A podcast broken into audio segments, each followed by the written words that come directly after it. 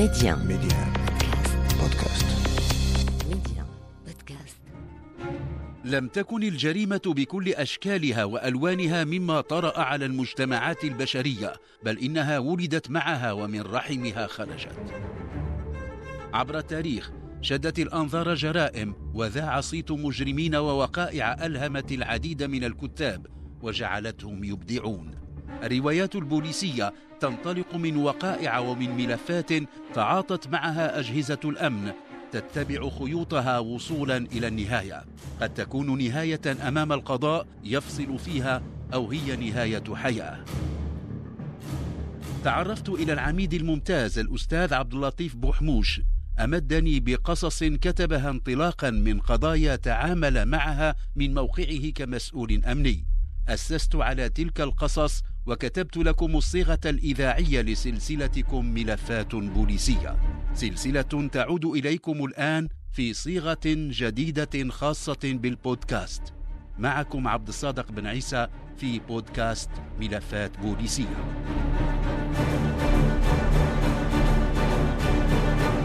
توأمان على جانبي الحدود. مرحبا. الحقبة الاستعمارية في العالم غيرت الكثير من ملامح العالم. غيرت حدودا وأقامت حدودا لم تكن ومزقت أوصال مجتمعات وفرقت بين أبناء القبيلة الواحدة بل والعائلة الواحدة. لم تكن المنطقة المغاربية استثناء وكثيرة هي حالات التمزق التي تشهد عليها الحدود التي أقامتها القوى الاستعمارية. هي ندوب على الأمكنة وجروح لا تندمل في نفوس الناس. القصة التي بين أيدينا تجعلنا نلمس عن قرب تلك الندوب وتلك الجراح الغائرة. تدور الوقائع بين جزء من المغرب وجزء آخر اقتطعه الاستعمار الفرنسي وضمه إلى ما صار الجزائر. أتمنى أن تحظى منكم بالقبول.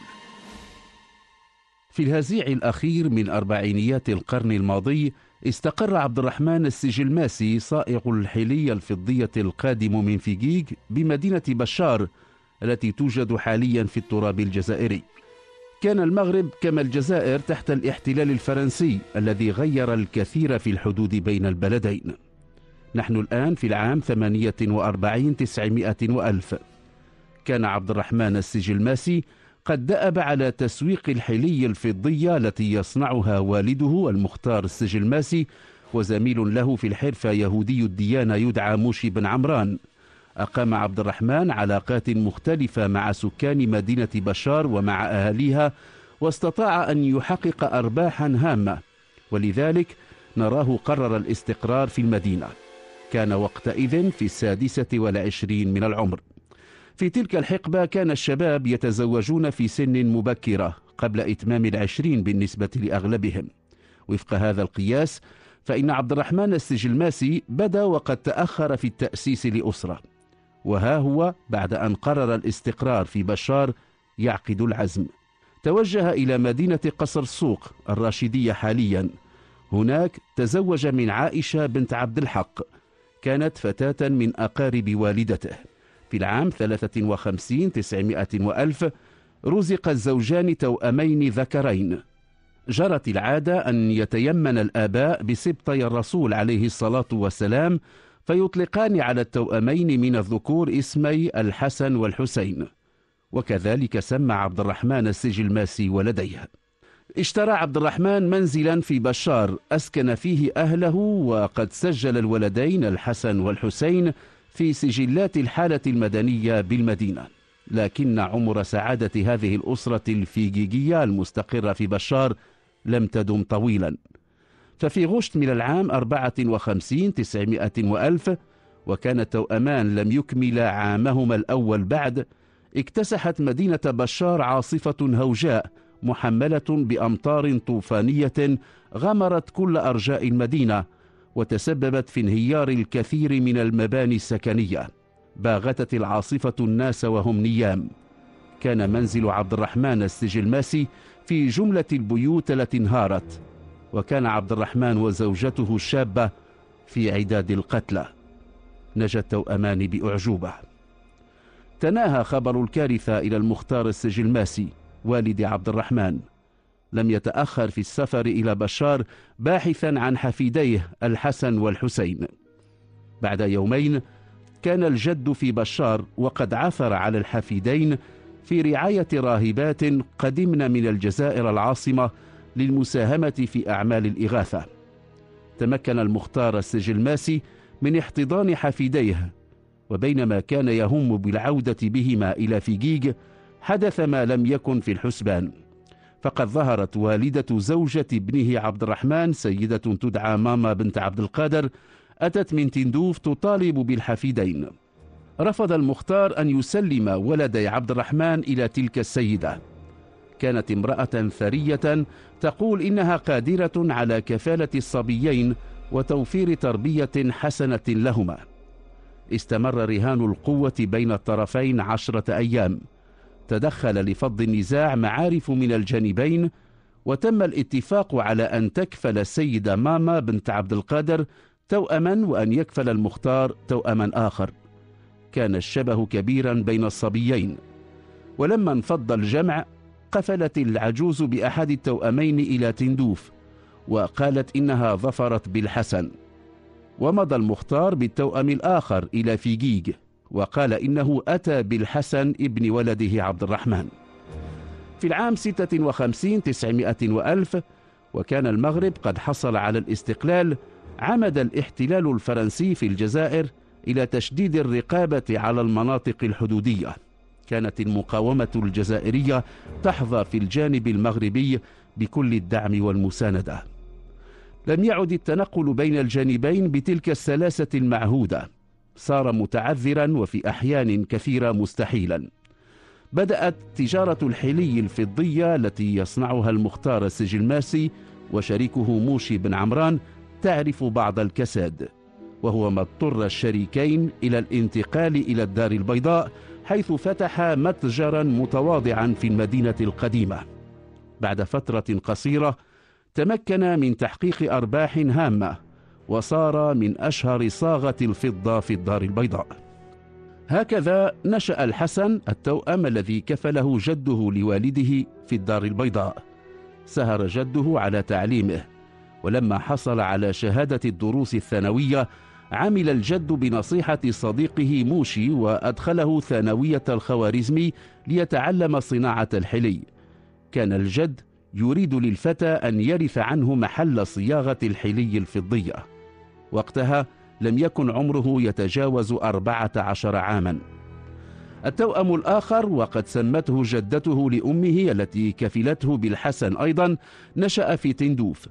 كانت الجدة قد آلت على نفسها أن تضمن للفتى تنشئة إسلامية عربية. غير أن الأحوال في تندوف تغيرت لما ألحقتها فرنسا بالجزائر.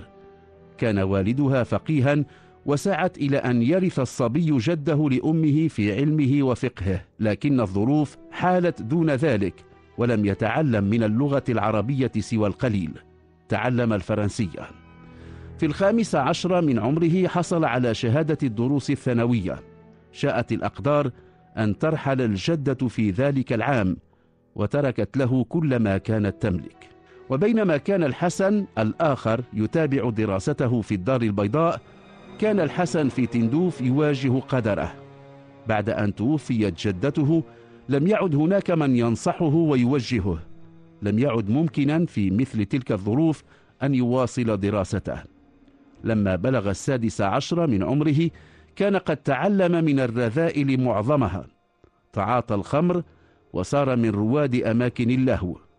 التف حوله عدد من أصدقاء السوء بينما انهمك هو في تبديد الثروة التي ورثها عن جدته ماما بنت عبد القادر. في العام 66 تسعمائة وألف وكانت الجزائر قد نالت الاستقلال قبل أربعة أعوام اشترى الحسن سيارة كان يجوب بها الطرقات رفقة أصحابه. ذات يوم دهس بسيارته رجلا فقتله. كان في حالة سكر فر من المكان ولكن سرعان ما ألقي عليه القبض وأودع السجن. حكم عليه بدفع الدية لذوي القتيل. باع ما كان قد تبقى من ممتلكات ورثها عن جدته وسدد الدية. أطلق سراحه ولكنه صار الآن فقيرا لا يجد ما يسد به الرمق. تفرق من حوله الأصحاب وصارت تبتعد كل يوم ذكريات تلك الأيام الماجنة.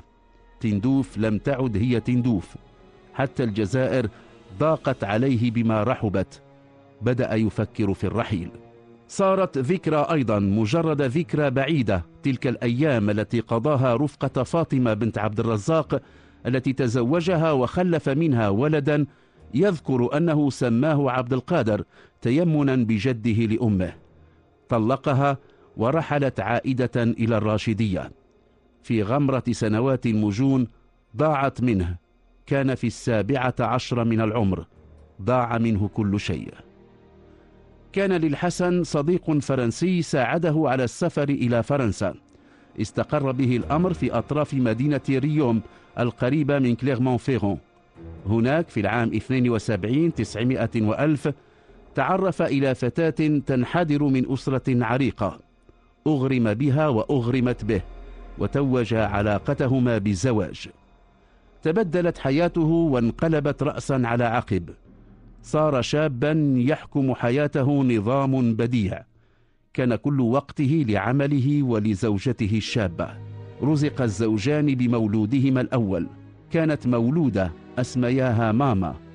وافقت زوجته على أن يمنح المولودة اسم جدته من أمه. لم تكن زوجته ترى في ذلك الاسم ما يتعارض مع قناعاتها الثقافية والدينية.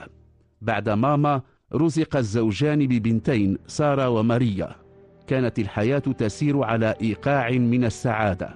ولما بدأ يتكون وعي البنات كان الحسن يحاول إقناعهن بأنهن مسلمات بحكم أنه مسلم ولو أنه لا يؤدي الصلوات ولا يصوم رمضان. وقتها بدأت تتدخل زوجته لتبدي اعتراضها. لما بلغت البنت الكبرى ماما ربيعها الخامس عشر لم تعد تكترث لما يقوله والدها. توصل مع زوجته وأهلها إلى اتفاق يقضي بأن يترك البنات وشأنهن إلى أن تبلغن الثامنة عشرة فتخترن الديانة التي ترتضين. ذات يوم اكتشف أن ابنته ماما ذات الخمسة عشر ربيعا تتخذ من الأولاد أصدقاء لم يتقبل الأمر. نهاها فلم تنتهي وتطور الأمر إلى أن ضربها. يومها توصل باستدعاء من مفوضية الشرطة. كان عليه أن يراوغ حتى لا ينتهي به الأمر وراء القضبان. تعهد بأن لا يضربها ثانية. في ذلك اليوم وفي تلك اللحظة أحس الحسن بأن المحيط الأسري الذي يعيش فيه لا يتقبل هويته الثقافية ولا الدينية. في ذلك اليوم في تلك اللحظة قرر أن يساير التيار في انتظار بلوغ سن التقاعد النسبي في ذلك اليوم في تلك اللحظة اتخذ قرارا بالعودة العودة إلى أين؟ إلى الجزائر أم إلى المغرب؟ كان الحسن من حين إلى آخر يلتقي أصدقاء من المغاربة والجزائريين وكان كثير من أصدقائه المغاربة يحكون له عن شبه غريب بينه وبين تاجر مجوهرات معروف في الدار البيضاء اسمه الحسن السجلماسي. كان شبها في الملامح وشبها في الاسم. جدته لأمه التي كفلته في تندوف حرصت على أن تحتفظ له باسمه العائلي السجلماسي. يئس الحسن من أسرته الفرنسية لم يعد لديه أدنى أمل في أن تعود المياه إلى مجاريها الطبيعية.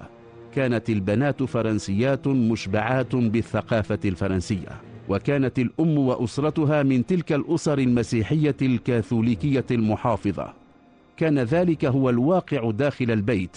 ولذلك رأيناه في السنين الأخيرة يكثر اللقاء بالمغاربة والجزائريين وعموم المسلمين. بدأ يرتاد المساجد يحاول أن يستعيد هويته التي ضاعت. كان الحسن السجلماسي يستعد للعودة. كان المغاربة القادمون من الدار البيضاء يحدثونه عن الشبه الغريب في الصفة والاسم بينه وبائع المجوهرات المعروف في الدار البيضاء الحسن السجلماسي. قرر العودة. يذكر أن جدته كانت تحدثه عن شقيقه الحسين الذي كفله جده لأبيه. كان ينتظر أن يحين موعد استفادته من التقاعد النسبي.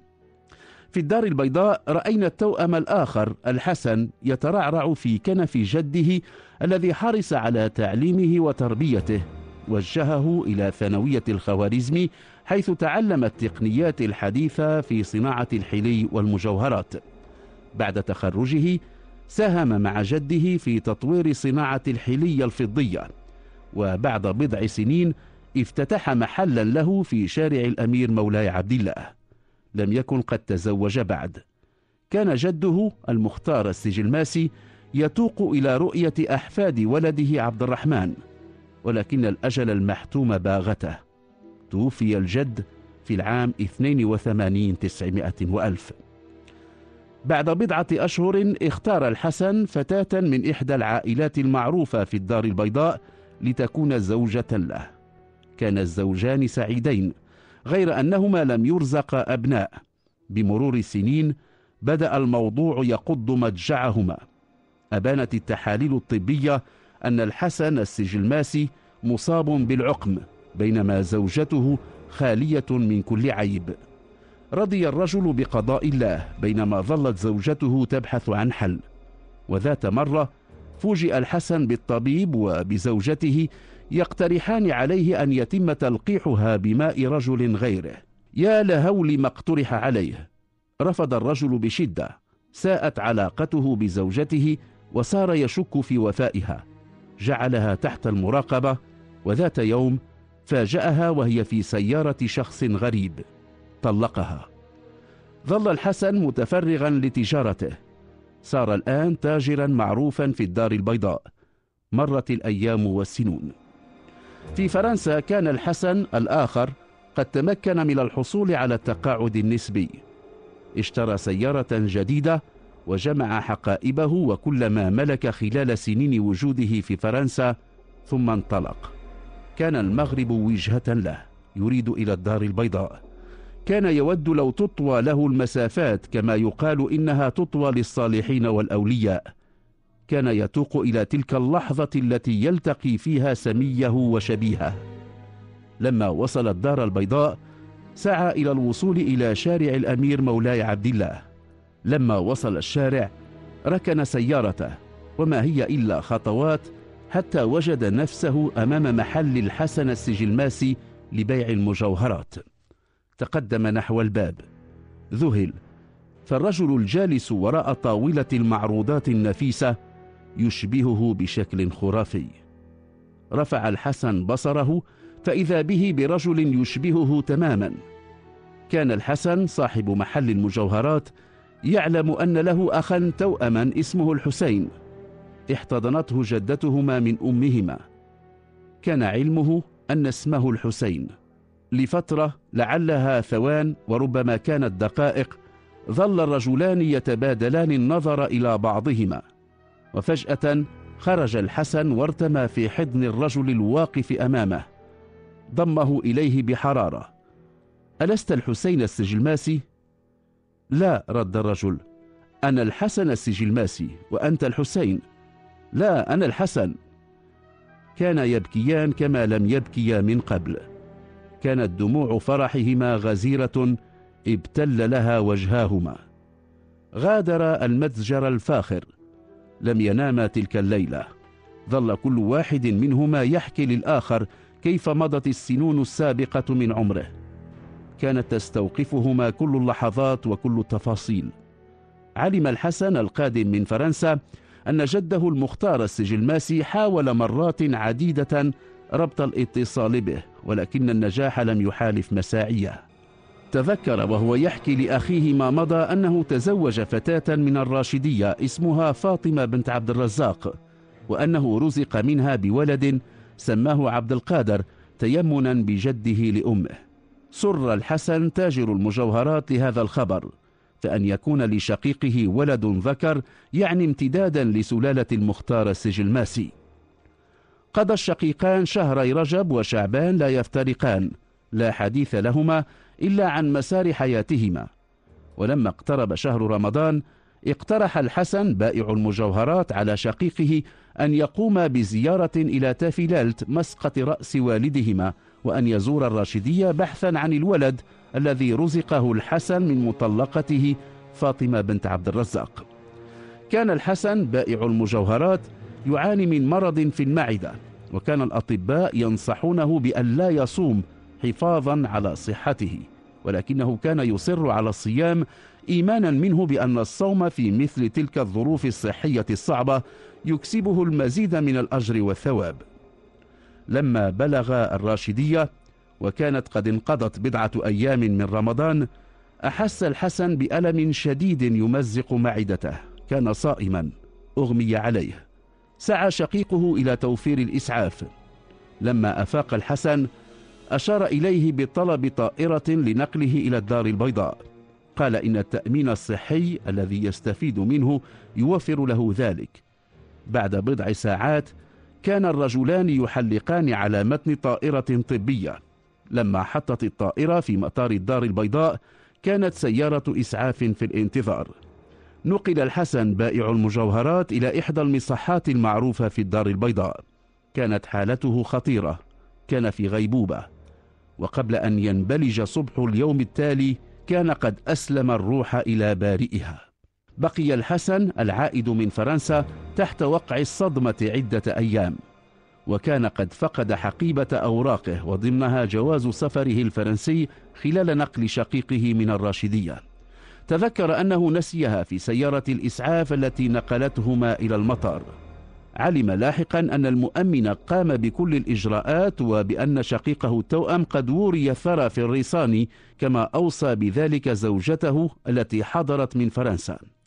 أيقن الحسن أن شقيقه دفن باسمه هو وبوثائقه هو فقد تم استعمال حقيبة وثائقه التي ضاعت منها لإعداد كل الوثائق التي تخص الدفن. ذات صباح رن جرس المنزل.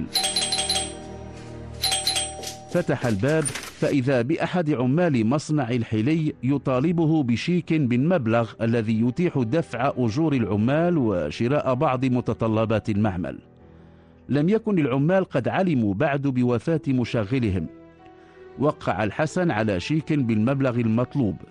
ولما مضى العامل إلى البنك رفض الموظف صرف المبلغ لأن التوقيع الموضوع على الشيك ليس توقيع صاحب الحساب البنكي. كان الحسن قد تعامل بشيء من الفظاظة مع العامل وهو ما أثار استغرابه فقد تعود الحديث اللين من مشغله الحسن السجلماسي. عاد العامل ويدعى عمر إلى بيت مشغله. خرج إليه الحسن ولما أبلغه بما حدث استمهله لحظات ليعطيه شيكا آخر. في تلك الأثناء تفطن العامل إلى أن الذي استقبله ليس مشغله الحسن. كان الحسن صائغ المجوهرات قد فقد جزءا من سبابة يده اليسرى بينما الذي أمامه مكتمل الأصابع. كان العامل من الأوفياء للحسن السجلماسي بائع المجوهرات ولذلك قرر أن يقصد مفوضية الشرطة ليبلغ عن الأمر. استمع عميد الشرطة عبد الرحيم المضارع إلى أقوال العامل الشاب. انتقل إلى المؤسسة البنكية التي رفضت صرف الشيك. تبين للعميد أن التوقيع الموضوع على الشيك ليس توقيع صاحب الحساب. كان العميد قد استخرج نسخة من الجذاذة الخاصة بالحسن السجلماسي وكان واضحا أنه فقد جزءا من سبابة يده اليسرى. قصد العميد إلى منزل الحسن السجلماسي فتح الباب فإذا بالعميد بالرجل. سأله عن اسمه فقال أنا الحسن السجلماسي لم يضف العميد أي سؤال آخر. أمر أعوانه بالقبض على الرجل واقتياده إلى المفوضية. هناك رفعت بصماته وبدأ استنطاقه. بالنسبة للعميد فإنه ينتحل شخصية الحسن السجلماسي بائع المجوهرات المعروف. أفضى الرجل إلى المحققين بأنه الشقيق التوأم للحسن السجلماسي وبأنه بدوره يحمل اسم الحسن. حكى قصة افتراقهما إلى أن التقيا. حكى السفر إلى الراشدية بحثا عن الولد الذي رزقه من زوجته فاطمة بنت عبد الرزاق. تحدث عن وثائقه التي ضاعت والتي اتخذت هوية لشقيقه الهالك. قال إنه كان يسعى لاستعادة هويته المغربية لما وقعت كل تلك التطورات. بعد أن اتصل بالقنصلية الفرنسية لتجديد وثائقه وصف بالنصاب. صار بلا هوية وقرر أن يستغل هوية شقيقه الهالك. فهما يتشابهان خلقة واسما. تم وضع الرجل رهن الاعتقال الاحتياطي.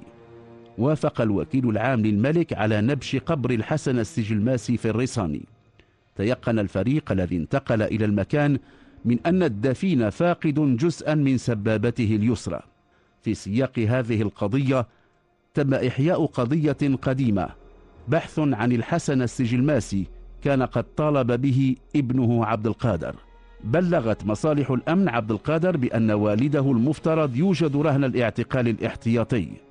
ولما حضر إلى الدار البيضاء كان المحققون قد توصلوا بنتائج التحاليل المخبرية التي أجريت على عينة من شعر الحسن الهالك وشعر شقيقه. أثبتت النتائج أنهما شقيقان. لاحقا تأكد أن عبد القادر هو الابن الطبيعي والشرعي للحسن السجلماسي القادم من تندوف. طوي الملف.